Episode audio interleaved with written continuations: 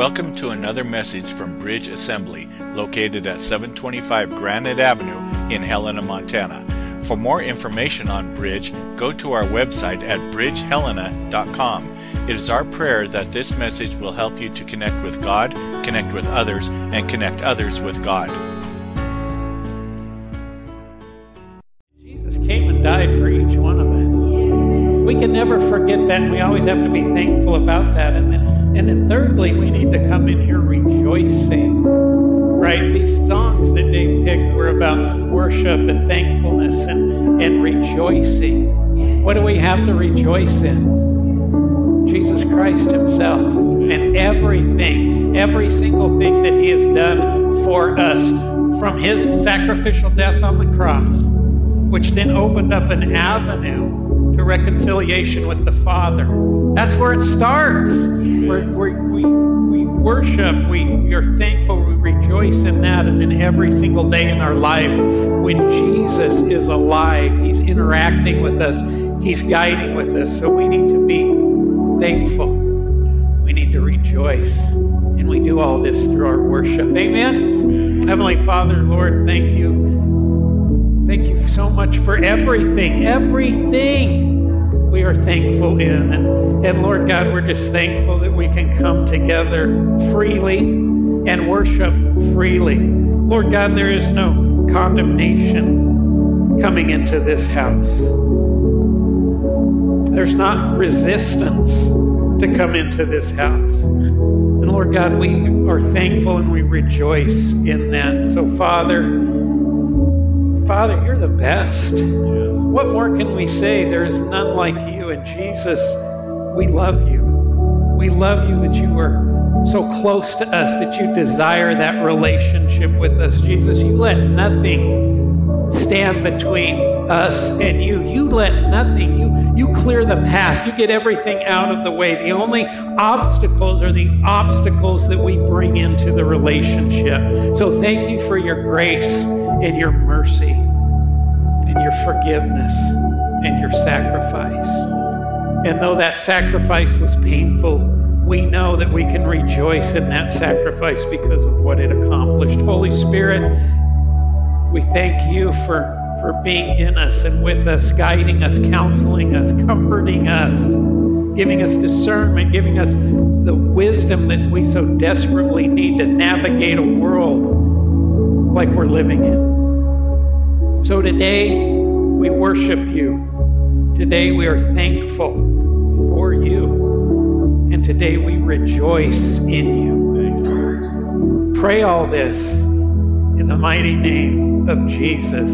And everyone shout it out. Yeah, we like to shout it out, don't we? You guys can be seated. Glad you guys are here. Everybody come through the uh, storm relatively unscathed, right? Yeah, it's weird how it went from October to February in just a few hours. Um, but we're going to make it because, um, well, at least I'm hoping this is the major snow for the year. Yeah, right? Maybe, probably not, right? Um, and, and, and we can under, we need the moisture, right? That's what we always say. We need the moisture. And, and this moisture is going to be around till late March, probably. These kind of piles don't go away, but that's okay. We live in Montana and we can expect that. Well, we'll dismiss the kids right now. Kids, you guys can head on down the pitter patter of children's feet. All right, we got a couple announcements. I have slides for some, I don't have slides for some. We'll just mix it all in. Today is the last Sunday of the month, so what does that mean? The last Sunday's potluck, so please stay for that. If you're newer to church here or you're visiting today, please know that you are absolutely invited to stay. We never have a shortage of food. Um, and I'll say this we never have a shortage of really good food. So please plan on staying for that. And then Tuesday is our trunk or treat um, in the 40s, right?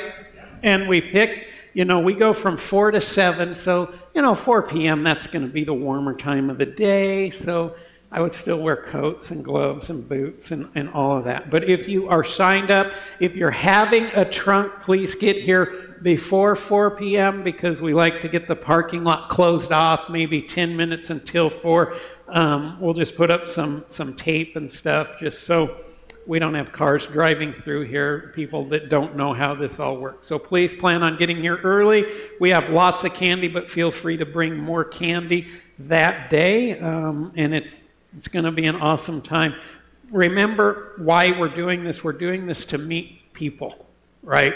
We're doing it to have fun. We like to have fun as a church, but we're doing it to meet people. So when, when you have families coming through and you have kids coming through, interact with them, smile at them, converse with them, do all of those things. We're going to have information about our church um, that we can shove in the bags and give to the parents and all that. But we want to treat this as a way to interact with our community, a community that so desperately needs Jesus. So that's why we do it. Uh, West of 50s is coming up. That's going to be Sunday, July 5th, which is a week from today. I, see, I'm, I'm stuck. You know where my mind is? My mind is fishing in July, wet wading, no waders, just sandals, fishing with grasshoppers and things like that. And, and it's really hard for me. This transition is really hard. Who pray for me. Actually, West of 50s will be next Sunday, November 5th. November 5th. And it's going to be a progressive dinner. So please sign up in the back, and it starts at 4 p.m., and I believe the first house is the Sapalas. So you go to like four different houses and eat at four different houses. I've, I've never done one myself. It sounds quite interesting. It's like, I hate to eat and run, but that's what this is all about. Um, so sign up for that on the table under the, the TV in the foyer. And then, of course, Operation Christmas Child. Yes. Don't you forget the box. Don't you forget the boxes. Right out on the table, when you get done putting your items, there's a list in there of what you can get, there's suggestions, and then on the outside, you put the label. Got it? Yes. Yes. We got it. So those boxes have to be back here on the 19th of November, not July the 19th of November because they got to get them halfway around the world and all that. So please participate in that. And then Bridge Builders is going to be having a dessert auction that same day, November 19th. And the idea behind that is, is that you can come and, and bid on all these wonderful desserts and then have them for the Thanksgiving stretch because we can never have too many desserts over, over Thanksgiving. It's like Christmas without the presents, right? We just eat. So please, please, uh, please bring something to be auctioned off, and then come um, ready with money. As I wasn't going to put it that way, but um, and then the donations that come in will be going to the Hope House here in Helena, and they help. Um, women who are in crisis, and they were actually the group that that came um, during Celebrate Recovery, they would bring a whole group. So uh, it's a good local um, organization to support. I think that is our announcements. Is that our announcements? Everybody said amen. All right, four ways to give, right? Always four ways to give. This whole idea, the principle of tithing, a lot of you got it. If you don't have it, it's simply form of worship we give with our finances, it's a form of worship, and you guys are really good at understanding this form of worship. And, and it's, it's a joyful thing. It's not like, oh, this is the awkward part of church where they ask for money and they try to twist our arm so we can, we can put a $5 bill in the offering plate. If you notice, we don't pass an offering plate. We leave that up to you because it's between you and God. But you can donate online at bridgehelena.com or through our app. You can text it, you can use our giving boxes, or you can mail it. If you've never tithed before, um, get with somebody that's, that you know and just say, hey, can you explain this tithing process a little bit um, deeper? Or come to me and we'll talk about it. And then when your heart is ready and, and, and you're ready, try doing it and just see see what God does in your life. We don't give to get. That's not what I'm saying. But but it's the same as coming in here on a Sunday morning and, and standing up and worshiping. It's the same thing as coming to the altars at the end of service. It's a form of worship. It's in all that we do. Um, and this financial part is just it's just a component of it. We trust God with everything. Man, if I'm going to trust God with my kids, I'm going to sure trust God with my finances. But all too often we try to separate that in a crazy way. Anyway, that's giving in a nutshell. All right, you guys, you guys ready to, to roll on this message? Let's do it. Let's pray once again for this, this time. Lord, as we step into this portion of, of service, as we open up your word, as we look into your word, Lord God, help us to, to silence everything else and to focus upon you. Lord God, there's always the busyness of life, all those, those little things in the back of our heads that try to, try to produce that static in our life, especially when we come to church. Lord God, help us to silence those things and focus upon you, focus upon your word, the knowledge of your word, but also the application of your word. Holy Spirit, Again, open up our hearts, open up our minds, open up our eyes. Don't cause us to go brain dead or deaf or anything like that in here this morning, but simply help us to concentrate on you. And Holy Spirit, allow me to speak what you would have me to speak, and only that. I don't want to say anything else, so shut my mouth if it's not from you. But Lord God, if it is, let me shout it from the rooftop. And like always, Holy Spirit, I ask, I, I truly ask, and I plead with you that nobody leave here today the same way that they came in. And pray this in the mighty name of Jesus. And everyone once again shouted out, Amen. Amen. And that's really it, right? Each one of you has the potential to leave here much differently than the way you came in. You don't have to worry about God holding back from you because He won't. He's going to give each one of us what we need. The issue is, is will we accept what He's giving? Will it will we allow that to, to get in and, and affect us? So if we want to leave here different, God is right there. He's ready. The Holy Spirit will do it. Let's just position ourselves so we can, can make that choice.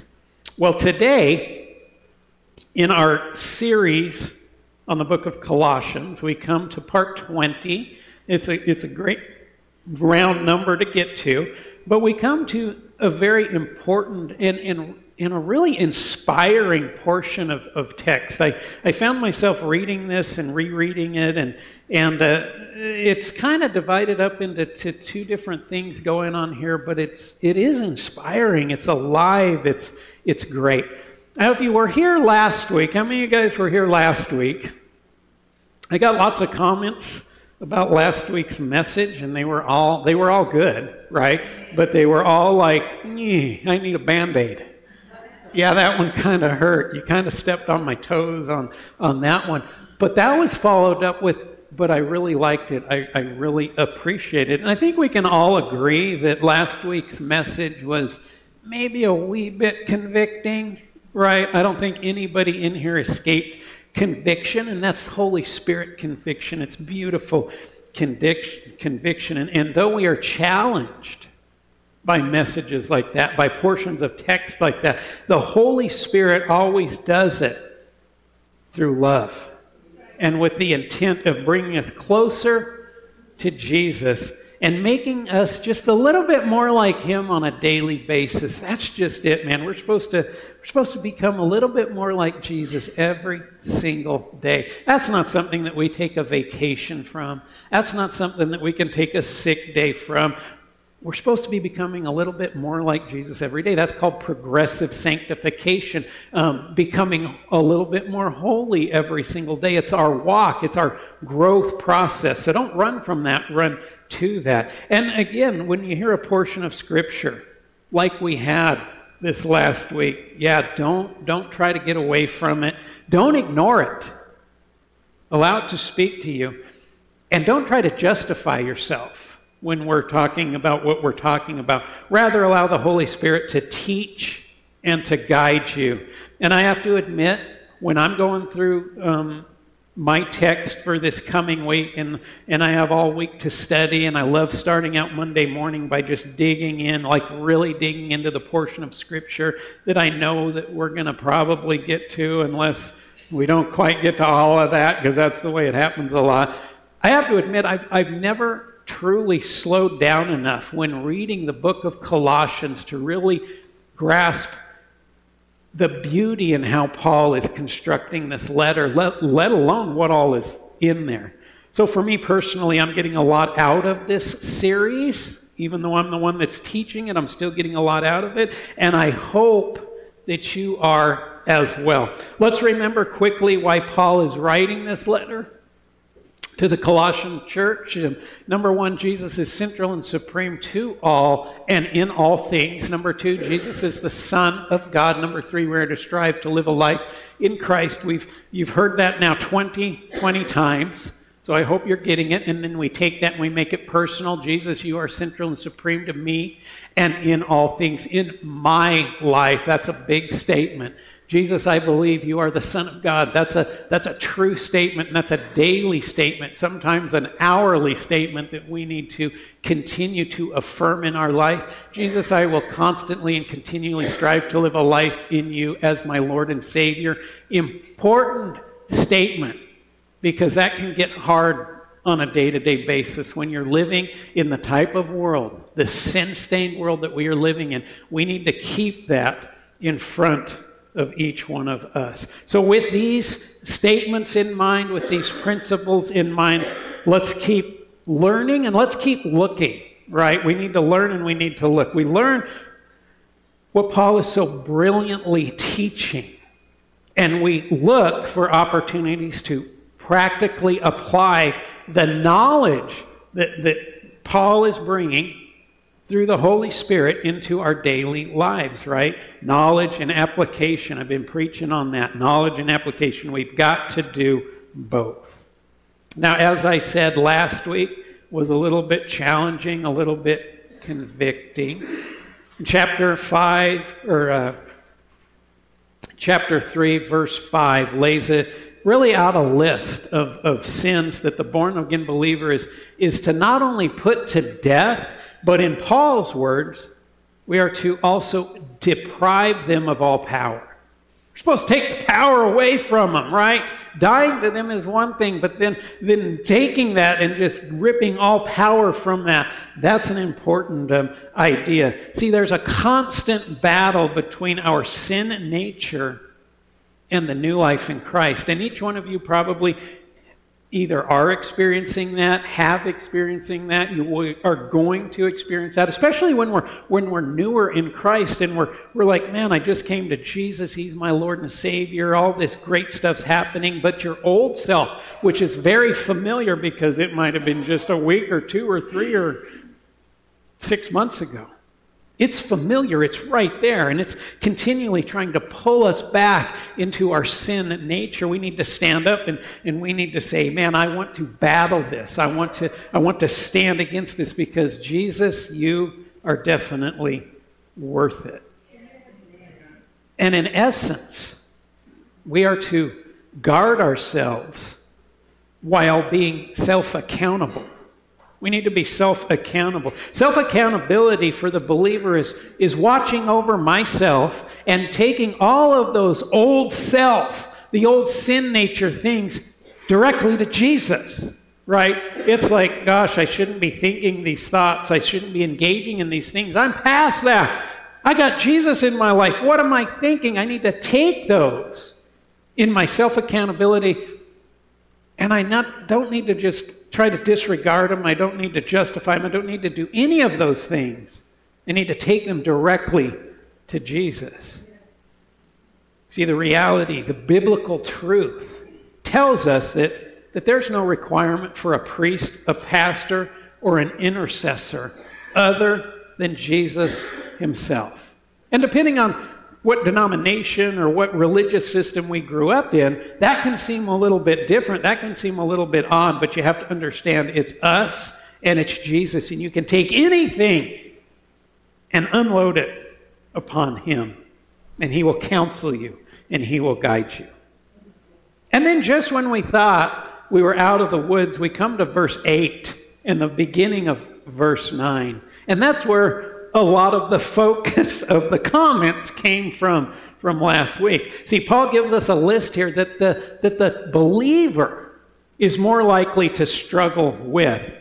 Things like anger, rage, malice, slander, potty mouth, lying, those type of things. You know, none of us ever struggle with any of that in Bridge Assembly because we're just too saintly for that, right? No, we struggle with that every single day, and that temptation is always out there. The temptation to react, the, the temptation to hide, the, the, the temptation to shout things out. See, within these scriptures, the only finger we should be pointing is the finger that we have pointing at ourselves. Now, in regards to sin, we need to remember a powerful account when Jesus dealt with the finger pointers and established, really established some ground rules here. It's found in John 8 7.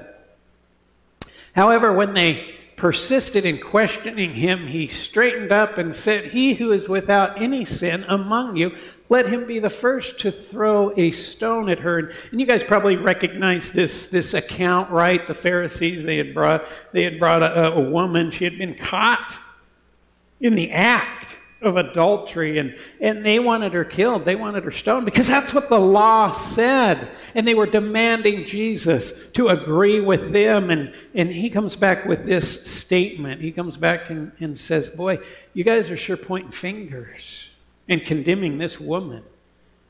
But how many fingers are you pointing at yourself? Where's your own heart? Where are you at? He said, Man, he who is without any sin, any sin, let him be the first to throw a stone at her. For the Pharisees, it was about condemnation, not concern. See, if somebody's caught up in sin, we should be concerned with that. We don't condemn them. We, we speak to them and we, we guide them to Jesus. We pray with them. We pray for them. That's much different than what was going on here. She broke the rules. She needs to pay. Now let's all throw stones at her until she's dead. And Jesus said, Hey, wait, hold up here. Look at your own life. Who are you to be saying anything? So here at Bridge, we will follow the teachings of Jesus in regards to condemning others in their sin as, as well as avoiding our own sin. So let's just adopt that and say, I, I don't care who walks in this building on a Sunday morning. I genuinely don't care. Unless they come in to do bodily harm to us, and then we're going to meet that with an appropriate measure. But, but I don't care what people did last night. I don't care what people did this morning. What I do is I care that they're in here in the presence of godly worship I care that they're in here in the presence of a body of believers that are truly concerned with where they're at now as well as where they'll spend eternity.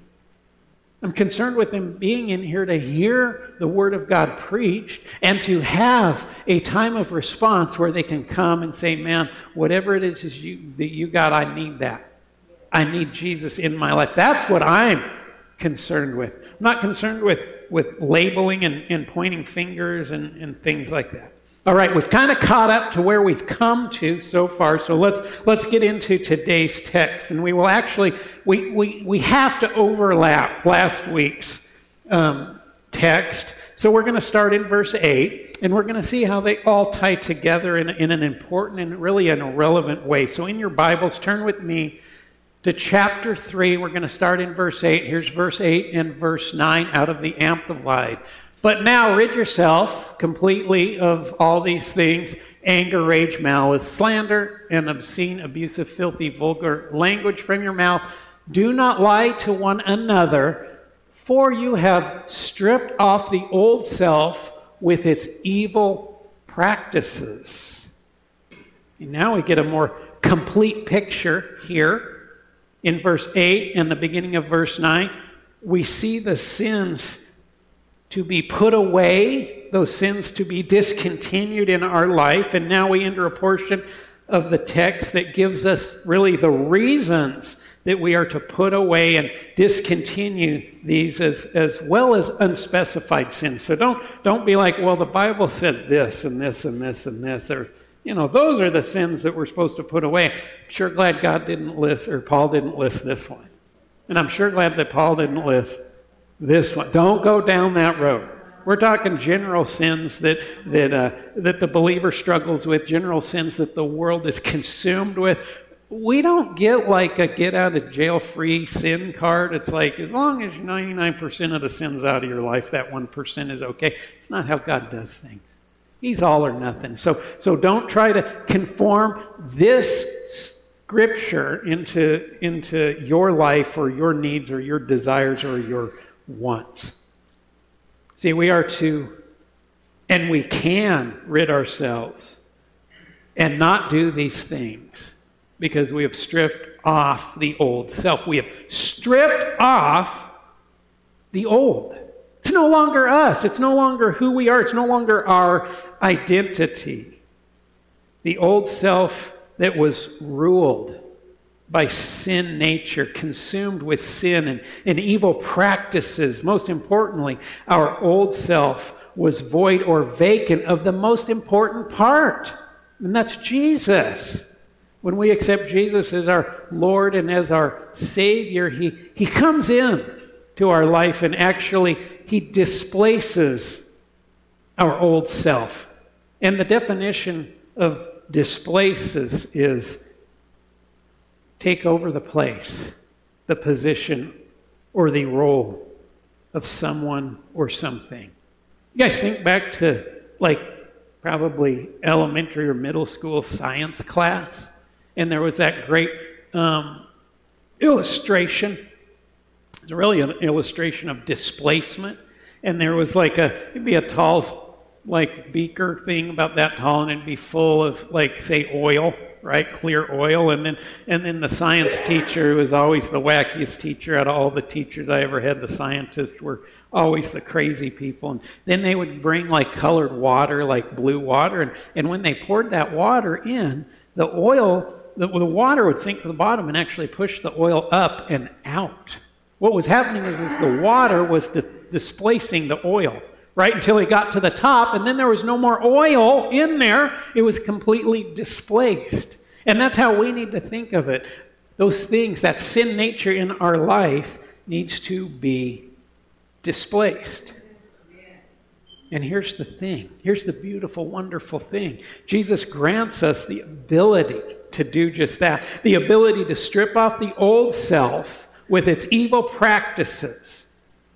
Now remember, we can not just understand this in theory. Yeah, I heard what the pastor said. I get it. I understand that. We're supposed to strip off the old self, the displacement stuff. That kind of makes sense. I got it up here. Now I can go on and live my life the way I've always been living it. That's not practical application. That's knowledge that doesn't transfer into experience and into wisdom. So we take what we're learning and we actually take what we learn on a Sunday morning and apply it into our lives. How crazy is that? Am I just a crazy pastor thinking that we should do that? Yeah. Yeah. Everybody say, yeah, he is. That dude's crazy if he thinks we're going to do that. That's not my idea. That's Jesus's idea. So this knowledge has to progress into practical application, and we must intentionally seek Christ in our life. And every day we must do this so that we can put to death and deprive of power that old self, our sin nature. And Paul's language here is, is important because he speaks in such a way where we can comprehend it, we can get it, we can have the visual stripping off once again that stripping off, that, that understanding, we're supposed to strip it off. It brings this visual of, of, of, of removing an old, dirty garment. And we're to take off our old self like we take off an old, stinky, and dirty coat. We strip it off and we reveal what's underneath. Paul also equated our old self to evil practices. Practices are habits or, or practices are characteristics, right? They're characteristic actions that we display, those things that we have uh, uh, a settled or, or regular tendency to participate in that have a great influence upon our character. See, a lot of people are caught up in, in sins. And remember those rage and lying and, and cussing and, and those things. And, and sometimes we just do those so often, they become such a characteristic that we just fall back onto those. And we never think, oh my gosh, that's a sin. I shouldn't be doing That's not glorifying to God. So we have to go back and we have to say, okay, what do I need to strip off so I get to the point where I recognize and I'm convicted every time I do that? Now let's look at the second part of, of verse 9 with verse 10. There's a second part of verse 9 with verse 10. For you have stripped off the old self with its evil practices and, and have put on the new spiritual self who is being continually renewed in true knowledge in the image of him who created the new self. Would you please, in your Bibles, underline the word and here? That and that's right there. And! So it's talking about, hey, you've stripped it off and you have put on the new self. Now, now it was interesting this morning for me. To me, was a it was a fun morning because I got a lot of weird looks for some reason this morning. I didn't on I didn't change my hairstyle if that's what you're wondering. It's the same as it's been, well, for, gosh, I bet 20 years now. Maybe more than that, Amy would probably know. So it wasn't my hair, and, and uh, I, I, don't know, people were giving me weird looks. Some people were even making comments, and uh, a couple of them just looked at me and they're like, So what's going on? I'm like, What do you mean, what's going on? I just wondering what's what's going on, and and I wanted to give Mel. Look at everybody. Look at look at Mel. She's dressed so nice today in that white coat and all that. And, and I just wanted a hug from Mel this morning. I was going through some stuff and I just wanted a hug. And Mel was like, Nope, you're not hugging me, not hugging me. And, and I had other comments, but a lot of just looks like, Man, what's, what's going on with him? And then an interesting thing happened. It, it really was. And, and Charlie got here to church and he comes up and he, he just grabbed me like he always does. Didn't even think about it. Didn't even bat an eye. He grabbed me and he starts praying for me. And, and he got done and I said, Oh, Charlie, I didn't know that you would pray for me this morning because, because of how I look. And, and not only how I look, I smell. I'm not kidding. I smell bad. I mean, this, this sweatshirt can't even live in our house. It has to stay in the garage. And you can't wash it because there's so much gas and oil on it. When you threw it in the dryer, it would probably ignite. I mean, it's a, it's a terrible thing. And, and Charlie says, Well, I don't care. I'm going to pray for you anyway. It doesn't matter to me. I'm going to pray for you anyway. And coming from Charlie, he's looking at me going, Man, that dude's a mess. He smells, he's dirty, he's rotten. But I'm going to pray for him anyway. And, and, and part of the pray, prayer that we pray is, is that people begin to see the garments that they're wearing, right? To truly understand, because we got a whole world walking around out there and, and they think this looks like a tuxedo. They don't have that understanding because they're not looking through Jesus' eyes. But we come to a portion of Scripture like this, and it talks about, for you have stripped off the old self with its evil practices, right? We've stripped it off we got it, and I, man, this thing is dropping junk, and I'm just like my my hands smelling everything. Just, hey, Mike, you want to hold this? No, he doesn't want to hold it. We're, we're just going to throw that there. So, so we strip off our old self with its evil practices, dirty, grungy, stinky, but it doesn't end there because it says, and, and have put on the new self, the new spiritual self, who is being continually renewed in the true knowledge, in the image of Him who created the new self. So we take the old self off, but it doesn't end there because we're supposed to put the new self on. I'm going to see if I can get my microphone through this. It may or may not work, but we'll just see. Oh, look at that, it worked. So now, instead of having the old self, I have my brand new bridge sweatshirt on. See what that says? It says real answers to real life. Bridge assembly. It promotes God. I don't have to be embarrassed anymore, right? I have an, I have an understanding. And honestly, standing here and looking at that, it's worse than I thought because, because when I was wearing it, I didn't see all this stuff on the. Why didn't anybody tell me? You know, nobody actually said, you can't wear that. And, and, uh, and, and honestly, it was funny because when I thought, I'm going to do this, I thought, you know what? We're going to have visitors today. And because they've never been here, their first impressions, so I had to go up and I had to simply say, this isn't normal. It, you'll, you'll figure it out. But we, but we strip off the old, and the point is, is we have to put on the new. We strip off that old, stinky, dirty sin.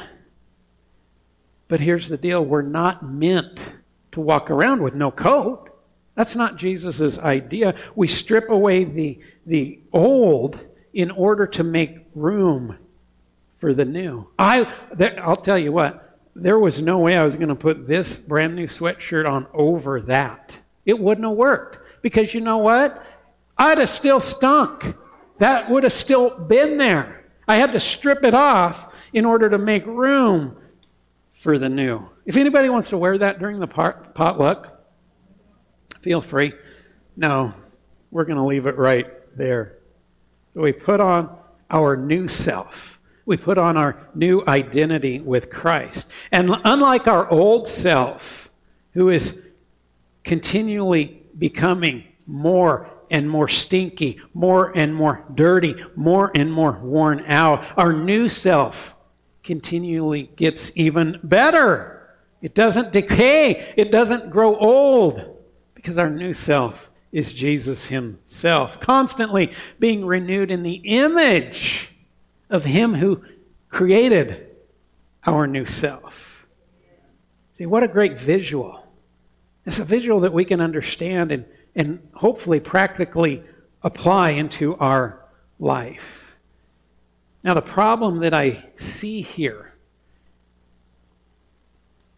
is that some people, many people, they only get this half right. And the biggest issue with secular counseling and advice is simply that.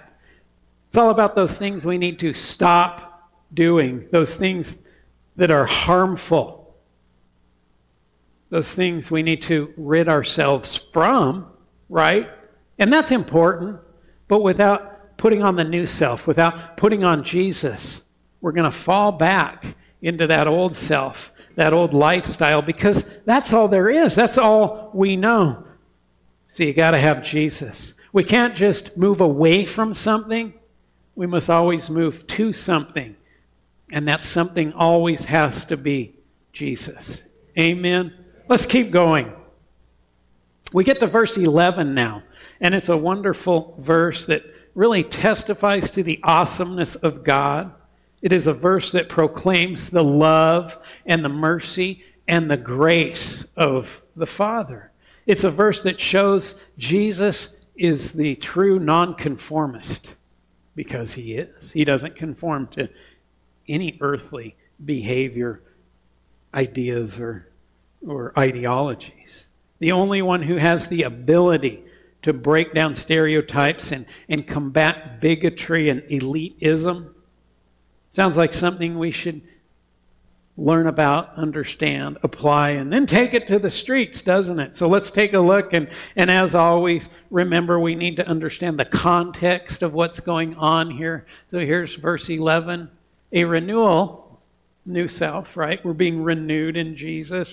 Old self is stripped away, the new self has come. It causes a, a renewal in which there is no distinction between Greek and Jew, circumcised and uncircumcised, nor between nations, whether barbarian or Scythian, nor in status, whether slave or free, but Christ is all and in all. So believers are equal in Christ without distinction, and everyone shouted out. Amen. Don't you love that?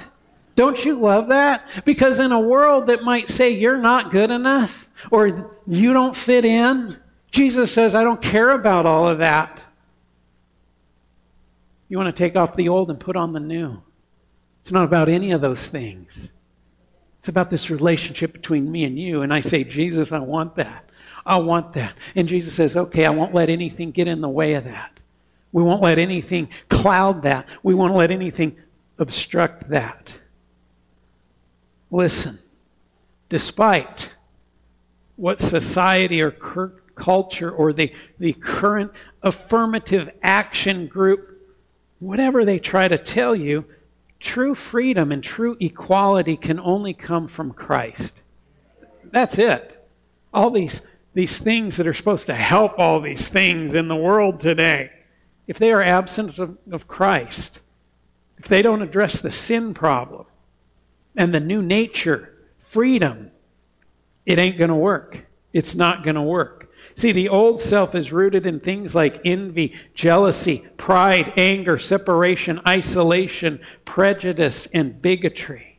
Human, human nature pushes hate and fear and segregation based on things like nationality and skin color and gender and age and socioeconomic status and even religion.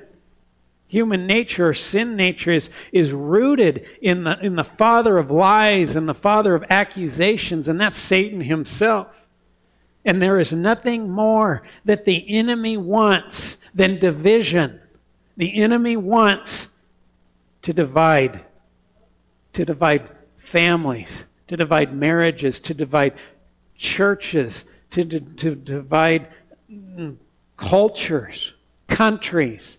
We see that going on everywhere right now, don't we? Well, that's the enemy's plan. So he will constantly urge mankind to sow the seeds of division.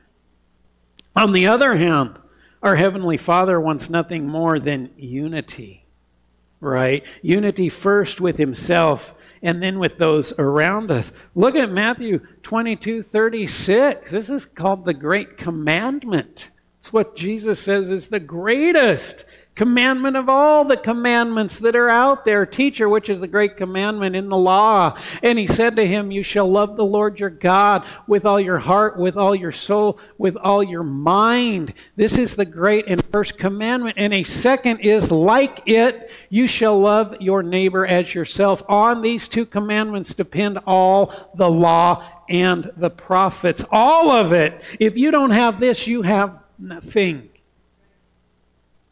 We can slim it on down.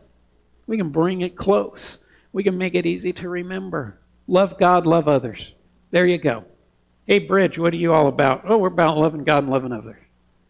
Hey, as a Christian, what do you believe? I believe we're to love God and love others. Pretty simple, isn't it?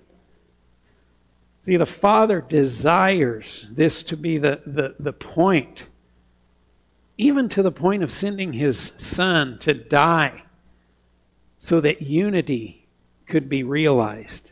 The distinction Paul makes here in verse 11 were important to the original reader in the Colossian church. They were reading this and they were saying, hey, this sounds pretty important. They, they were looking at it and they were saying, hey, we probably have to change a few things because this is, uh, this is vital. This is so important. And here's the deal it's also very important for us today. See, as talking about things like Greek or Jew, which, which doesn't totally apply to us, really, right? We live in America. We live in Montana, America. We're not Greeks and we're not Jews, so we're, we're, we don't need to understand this, right? Wrong.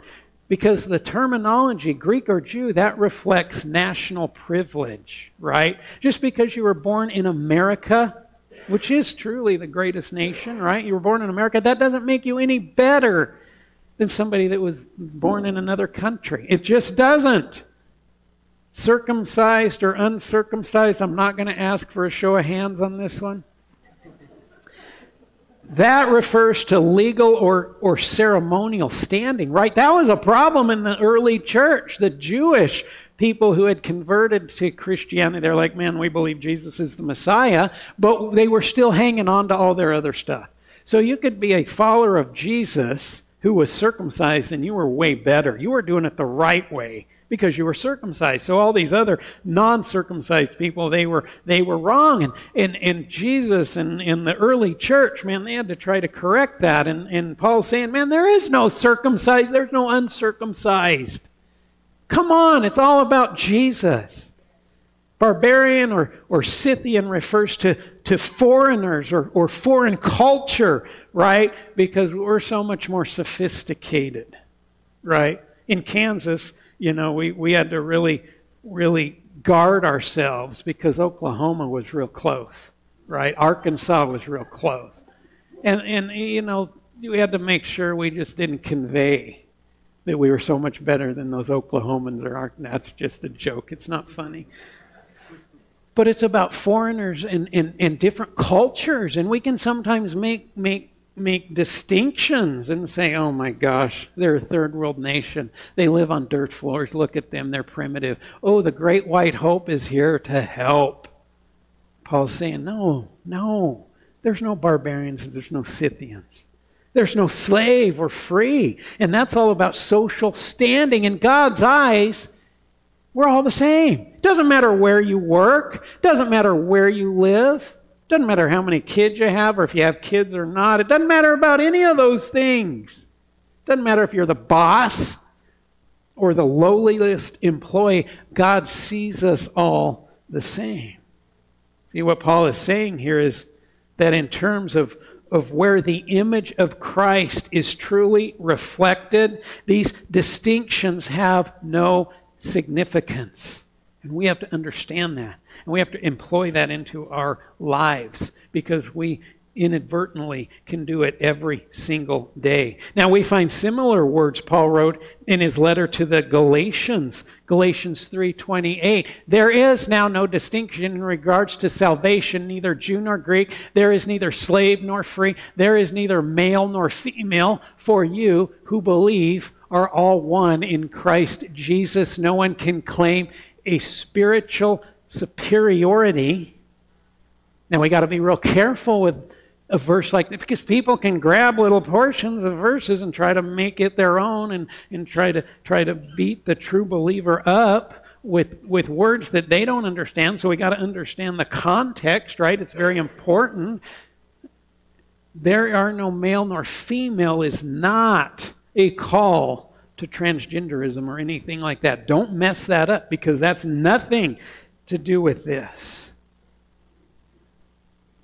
See, through our faith in Jesus Christ, all who believe become one with Him, and so we become one with each other. We are all one with Jesus, identifying first and foremost with Him. Jesus is the head, we are the body of believers. Jesus is the groom, and we are the bride of believers. Unified in Christ and what God has joined together. By and through Christ, let no man put asunder. Right? See, just like in a marriage between a man and a woman, though they have become one union, they still hold on to their distinct personalities and their distinct and unique traits. So, though we have put off our old self and we have put on Christ and we have entered into a union with Christ, which means we have entered a, into a union with His church, our brothers and our sisters, we too hold on to our distinctive personalities and our, our unique traits. And God is glorified in the uniqueness He created in each one of us. We are distinctively unique, but we are also unified with others. In terms of salvation and, and our regeneration, God does not discriminate on any level. What I'm trying to say is each and every one of you is not only important in God's eyes, but each and every one of you is important in the body's eyes. Right? Each one of you has a, a, a purpose. You have a unique skill. You have a unique talent. You have a unique personality. And without you, We are short. We are incomplete.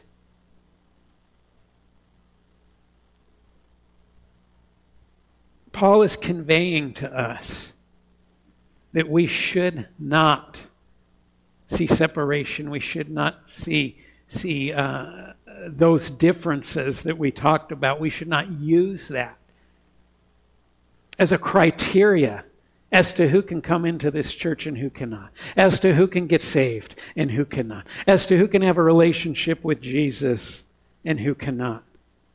Now we got to remember why this letter to the Colossians was necessary, why Paul found it needed to write this letter to the faithful believers. See, Paul is writing to proclaim the supremacy of Christ.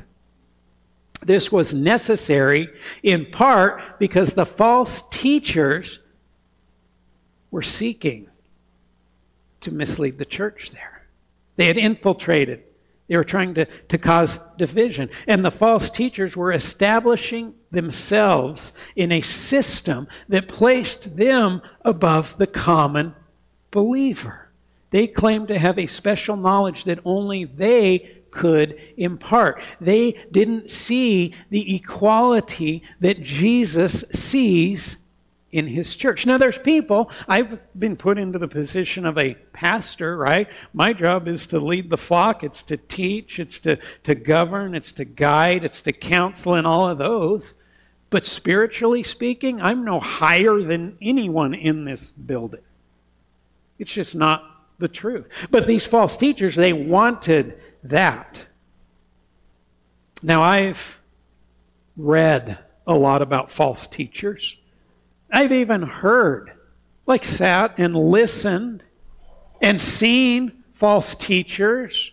I've experienced the results of false teachers. And after all of those things, here is the conclusion I have come to in regards to false teaching it always promotes and brings division. It is the opposite of unity. It causes a class system. Spiritual, not as spiritual, not spiritual at all. Therefore, this is what you need to be doing. And we have enough of that division in this world, let alone inside the church. Guys, we don't need any more division.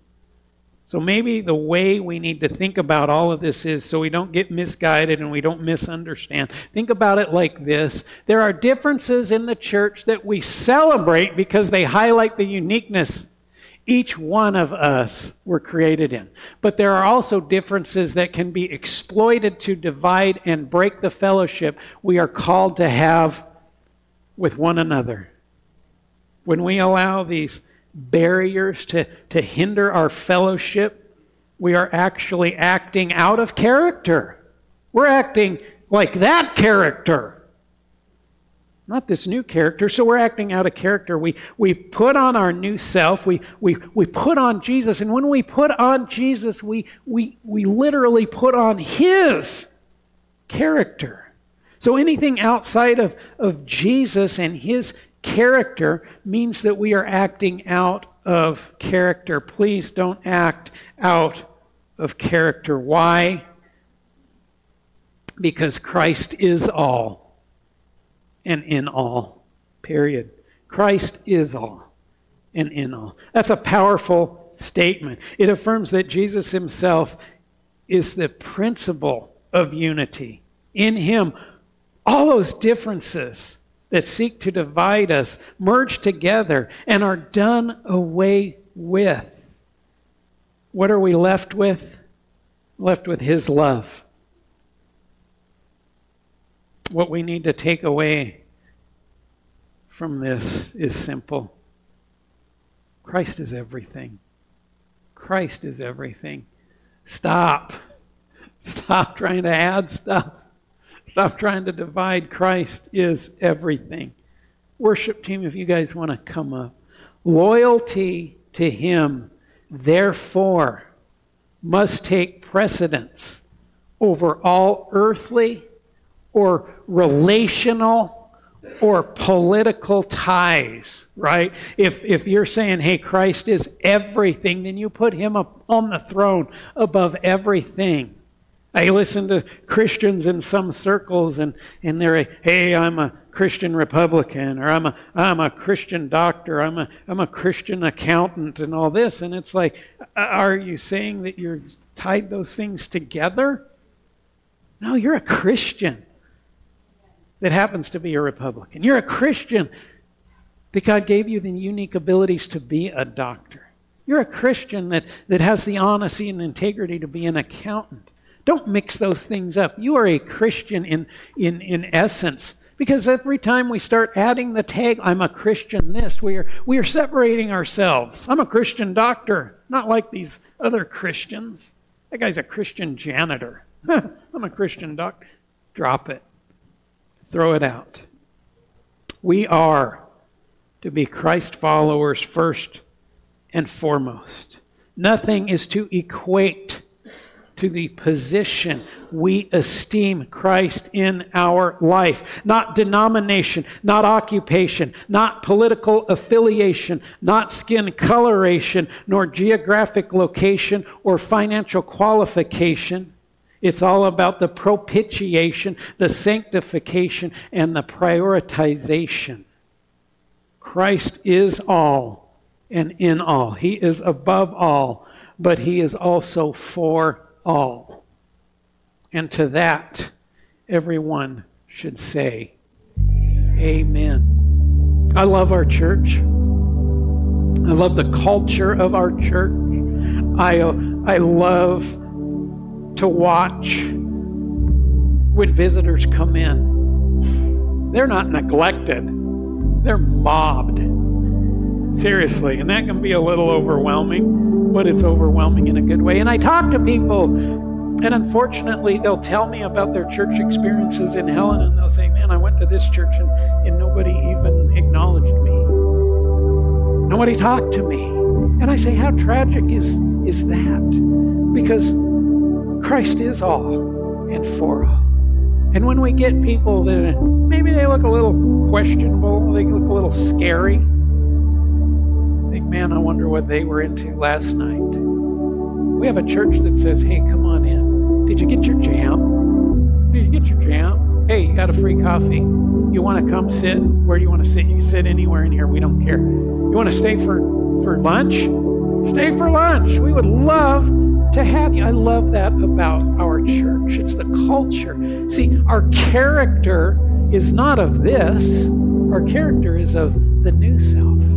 The self that says, love God, love others. Christ is in all, and He is all. So let's bring as many people to Christ as possible. And that can't just happen inside the walls of this building. That has to happen out on the streets, at our campuses, at our job places. We need to love people to Jesus. Dividing people to Jesus doesn't work very good.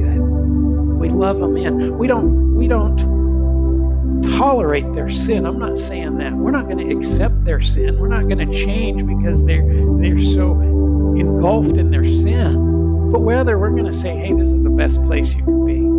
Now come on in, listen, get loved on, come to Jesus, watch your life change for the better, and then become a mighty evangelist for Jesus out in our community.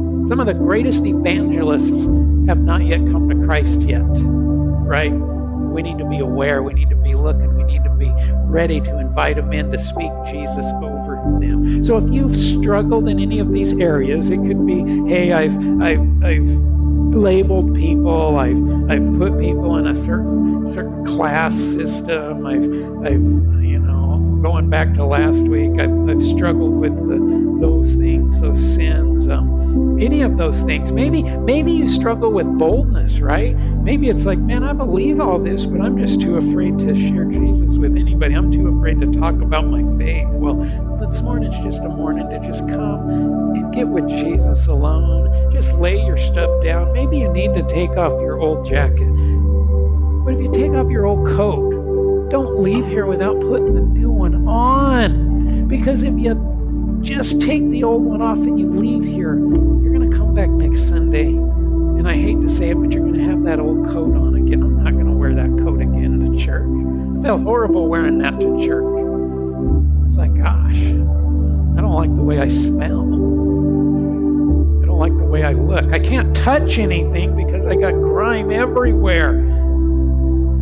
I don't want to have to put that back on because I don't know anything else. Good news is, is I don't have to because I got my new coat on. So if you need to lay your old coat down this morning and put on the new one, let's do it this morning. And we'll celebrate by going downstairs and stuffing our face with nice warm food and desserts and love on each other and be unified, appreciating appreciating each other's uniqueness, but understanding we are all together. Amy, if you would want to turn them lights down, I'm going to pray. We're going to go back into uh, to worship. I have no idea what, what song Dave's doing, but I, I don't need to worry about it because I know he's listening. He's listening to the Holy Spirit. The Holy Spirit's going to has told him what song to sing because we want as many people to the altar. I just want as many people at the altar because I know there's freedom. I know there's security. I know there's counseling. I know there's change. I know there's loving conviction.